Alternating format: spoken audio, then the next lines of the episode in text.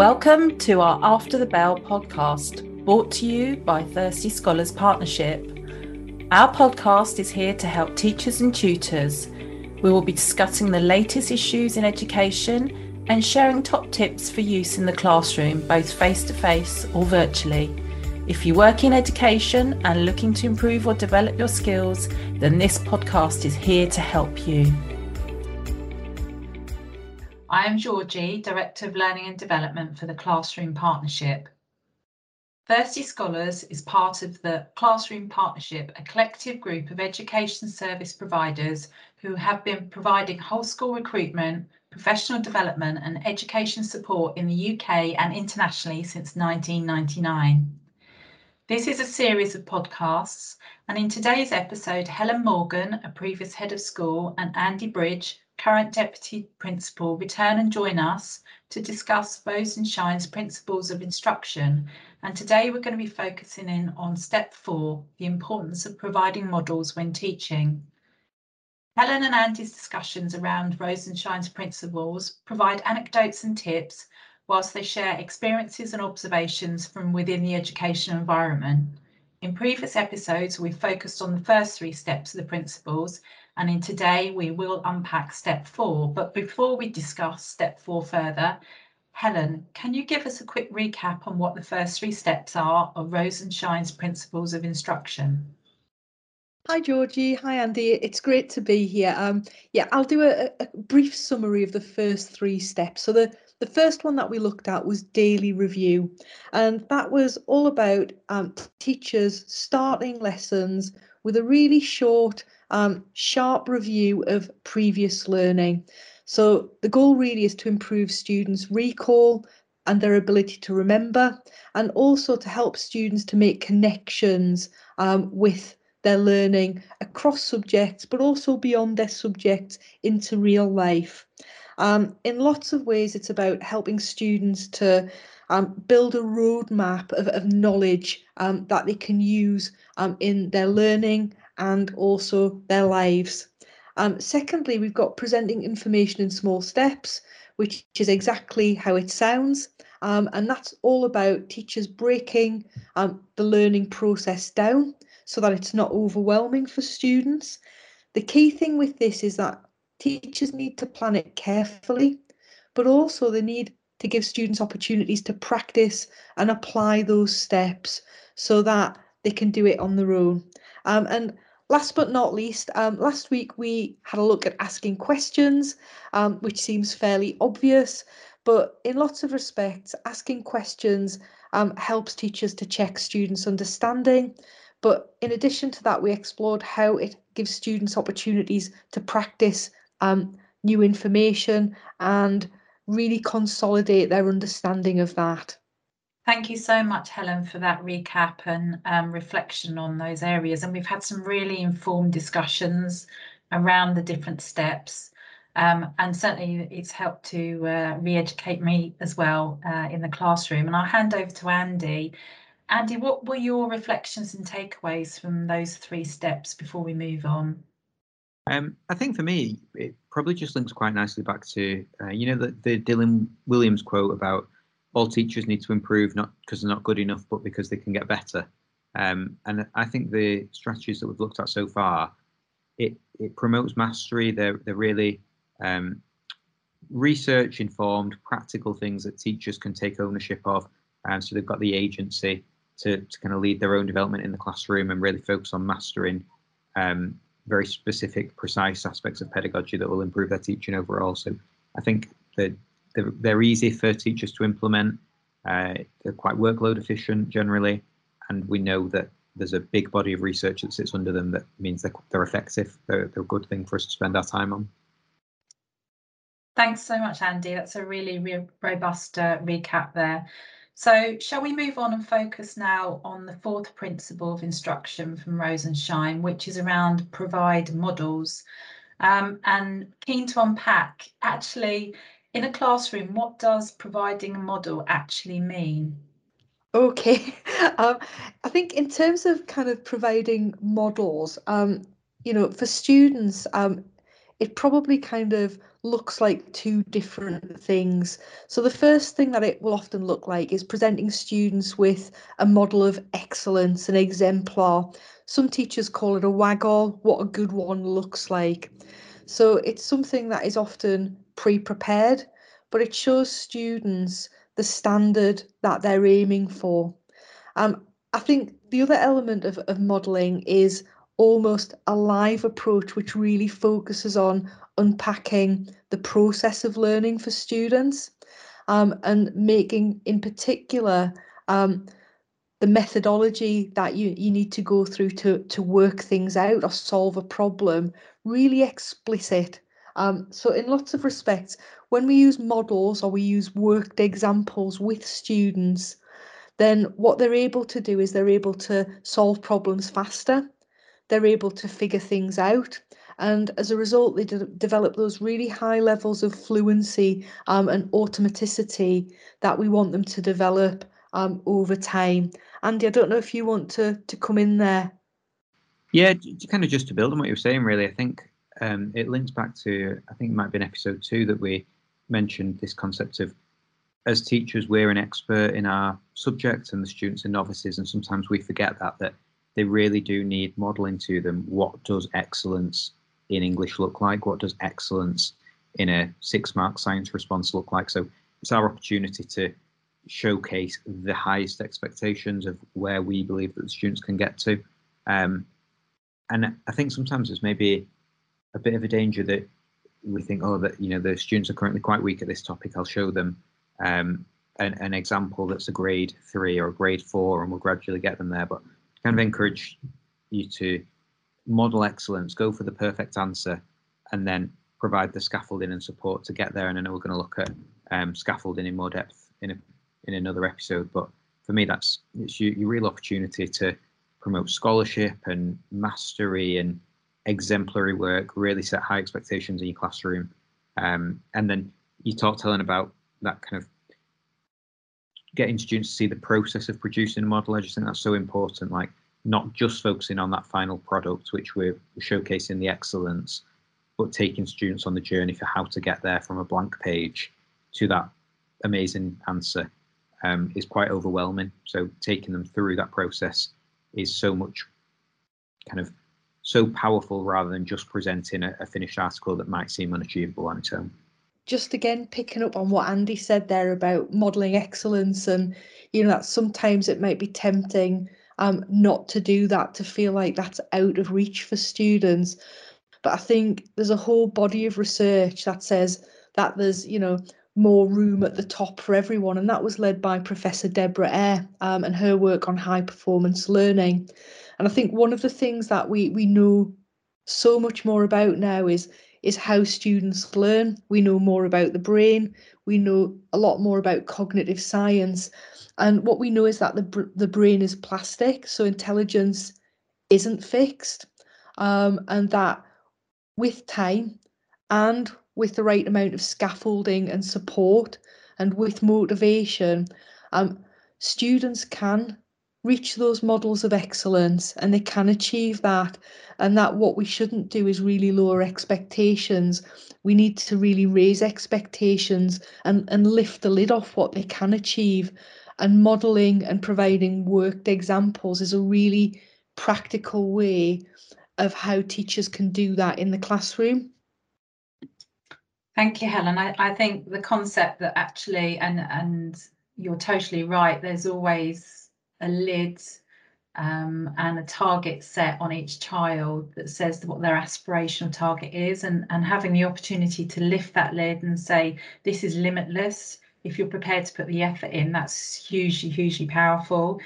Um, and you know I've heard that modelling can help students organise information into sort of a, a, structure and and keep them sort of the give them the foundations again back to that scaffolding concept as well um, it's also important, I think, that the teachers support students in developing their capacity and understanding that self-regulation, explaining why they're going through these processes again, um, back to some of the elements that we talked in episode three. So just sort of now thinking about what that might look like in the classroom, Andy, would you have any kind of great examples and things that you can share um, of what you've actually actually witnessed in the classroom around sort of providing models?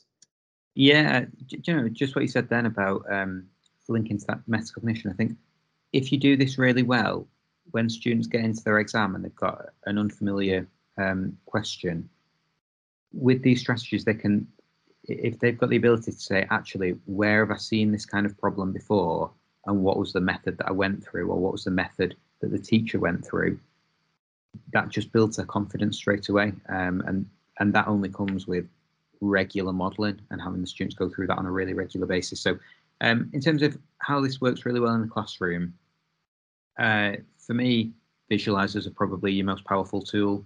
Um, I, am not particularly technologically brilliant. I, I, avoid most technology in my classrooms, but uh, visualizer I just think is the most essential piece of kit that any teacher can have. Um, you can get really cheap ones. Um, I think we, we recently bought one um, for every staff member in the school that I work at. I think I paid about ninety pounds, ninety nine pounds per visualizer. So, you know, they're not um, they're not a vast expense that's probably unreachable. And I think the impact um, that a visualizer can have in terms of your ability to model that process of writing or to put a student's book under it and annotate work um, or for students to come up and showcase their work to the class and the process they went through is invaluable. So I think probably some of the best modelling practice I've seen in classrooms is definitely using visualizers. And Helen, have you uh, got other experiences? I think, I mean, I totally agree that the visualizer is is now the essential tool in any classroom. And I think when we we think about modelling for students and modelling that process, um, it's really important to remember that lots of thinking is is invisible, isn't it? It goes on in our head. Nobody can see it. And as a teacher, it's really hard to see what's going on in, in a student's head.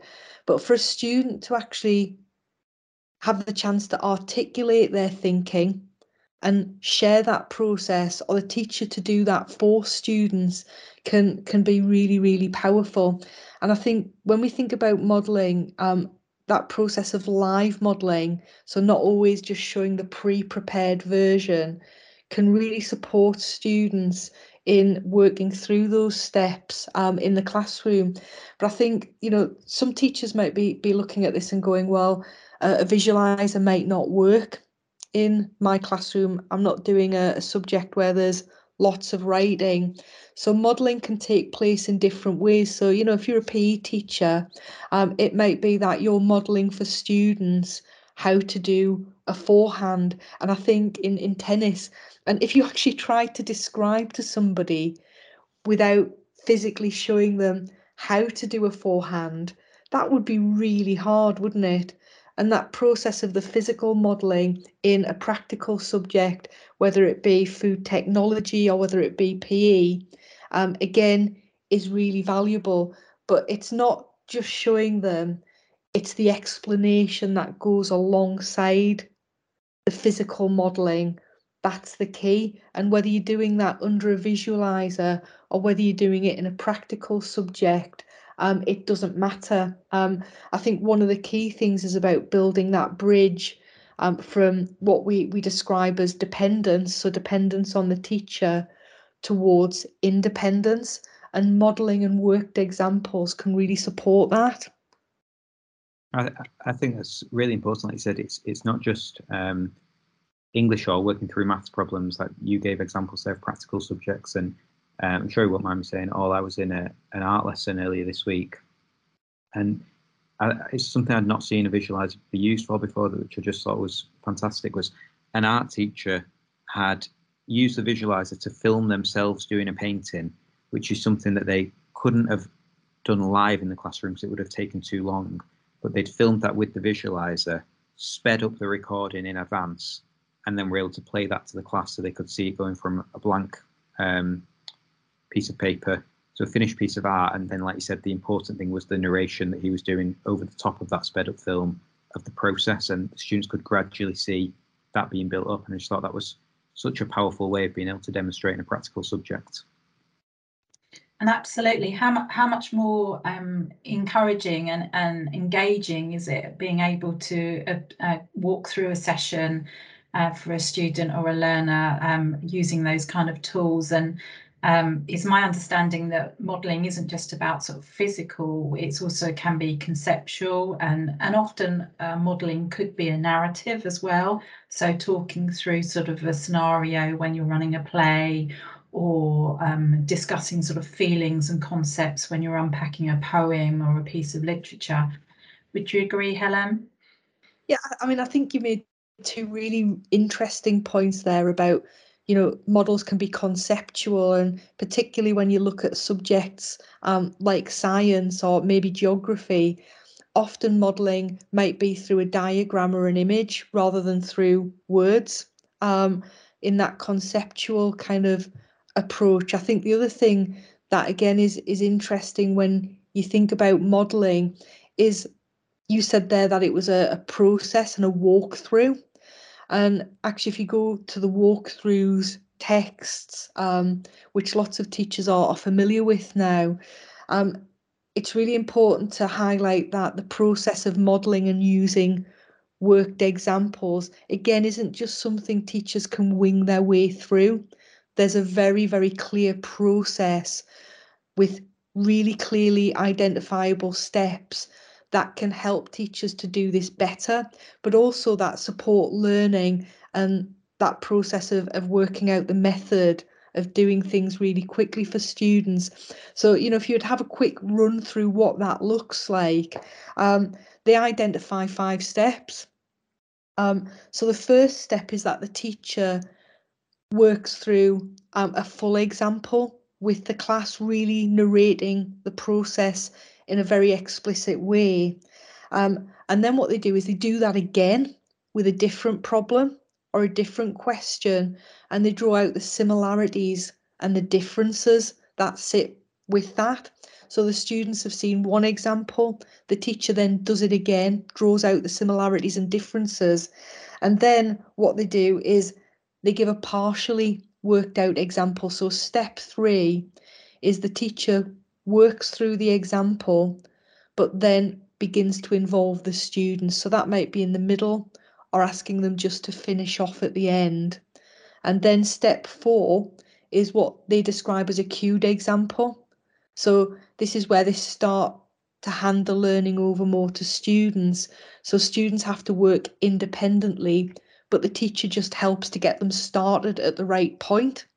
And then at that point, you know, if you take Andy's driving analogy from the previous session, um, the teacher's ready to hand over the keys and let the student get into the driving seat and have a go themselves because they've stepped them through that process really carefully. I don't know, Andy, if, if you've got any thoughts on that? Yeah, no, I think it's um, really clear that what you've just explained. It to me, the bit that um, jumped out at me then as you were talking us through those steps. It links um, to there's a Thirsty Scholars course, George, isn't there, on independent learning? Um, and I think in that course we, we talk about um, the body of research by Fisher and Frey and their gradual release model. And it, it's basically that same thing of at the start, the teacher kind of having full control and sharing their expertise and moving gradually releasing that control and building the students' confidence, giving them some support, gradually reducing that scaffolding until they're at a point where they're ready to work independently. So all of this modelling really is leading up to um, students being independent. It's, it's giving them that support that they need to be independent. Um, the other thing I, I, as an English teacher in particular, find really powerful with modelling is yes, to show that perfect example that we talked about, but when we're going through the process of crafting that, demonstrating students the process of drafting and redrafting, and actually being able to handwrite on a visualizer and then say, actually, I've written that sentence and I've realized that I think it could be clearer, or I don't think that piece of vocabulary that I've selected is the best one, so I'm going to cross that out. I'm going to replace it. What synonyms can we think of? Um, I think students seeing that process that even you as the teacher, you don't just write a perfect answer you craft it, you edit it, you redraft it, and them seeing that process of redrafting um, is really powerful. I think just just building on that as well, you know, um, I think that's a really good example because what you're starting to do is involve students in that process.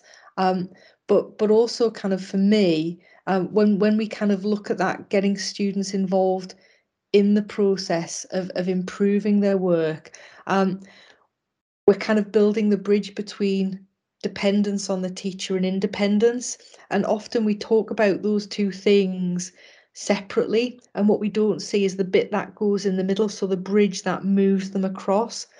So if you link to the idea of um, the Fisher and Frey research that Andy talked about, lots of the teachers who are, are perhaps listening to this will know that as the I do, we do, you do model. And I think often what you see in classrooms where teaching and modelling isn't very effective is you see lots of I do that moves straight to you do.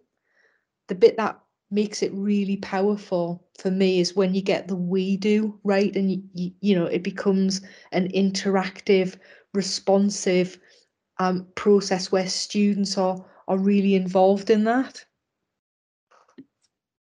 Thank you, Helen. I think yeah, the the response about being interactive and and the actual doing it together as a group in the we do piece, I've seen that missed many many times before, and I think the concept around sort of making sure that um, there's adequate sequencing and connections are made as you're building that process.